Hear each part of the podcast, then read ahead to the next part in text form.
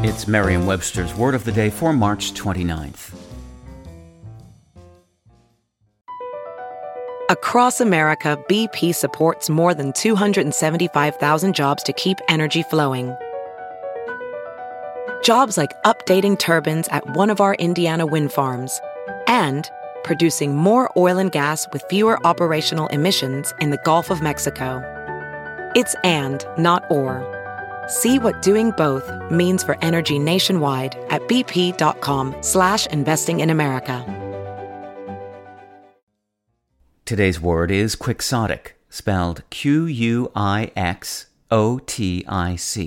Quixotic is an adjective that means foolishly impractical, especially in the pursuit of ideals, especially marked by rash, lofty, romantic ideas or extravagantly chivalrous action. Quixotic can also mean capricious or unpredictable. Here's the word used in a sentence from the New Jersey Herald. Amazon covers nearly a quarter century of business history, from Jeff Bezos' rise at a data obsessed Wall Street hedge fund to his seemingly quixotic attempt to crash into the book business.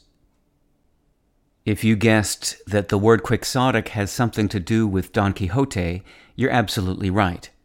The hero of Cervantes' 17th century novel entitled The Ingenious Hidalgo Don Quixote of La Mancha didn't change the world by tilting at windmills, but he did leave a linguistic legacy in English. The adjective quixotic is based on his name and has been used to describe unrealistic idealists since at least the early 18th century.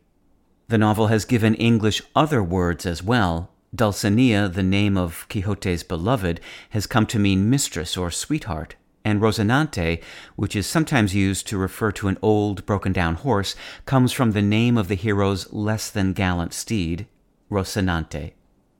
With your word of the day, I'm Peter Sokolowski. Visit Merriam-Webster.com today for definitions, wordplay, and trending word lookups.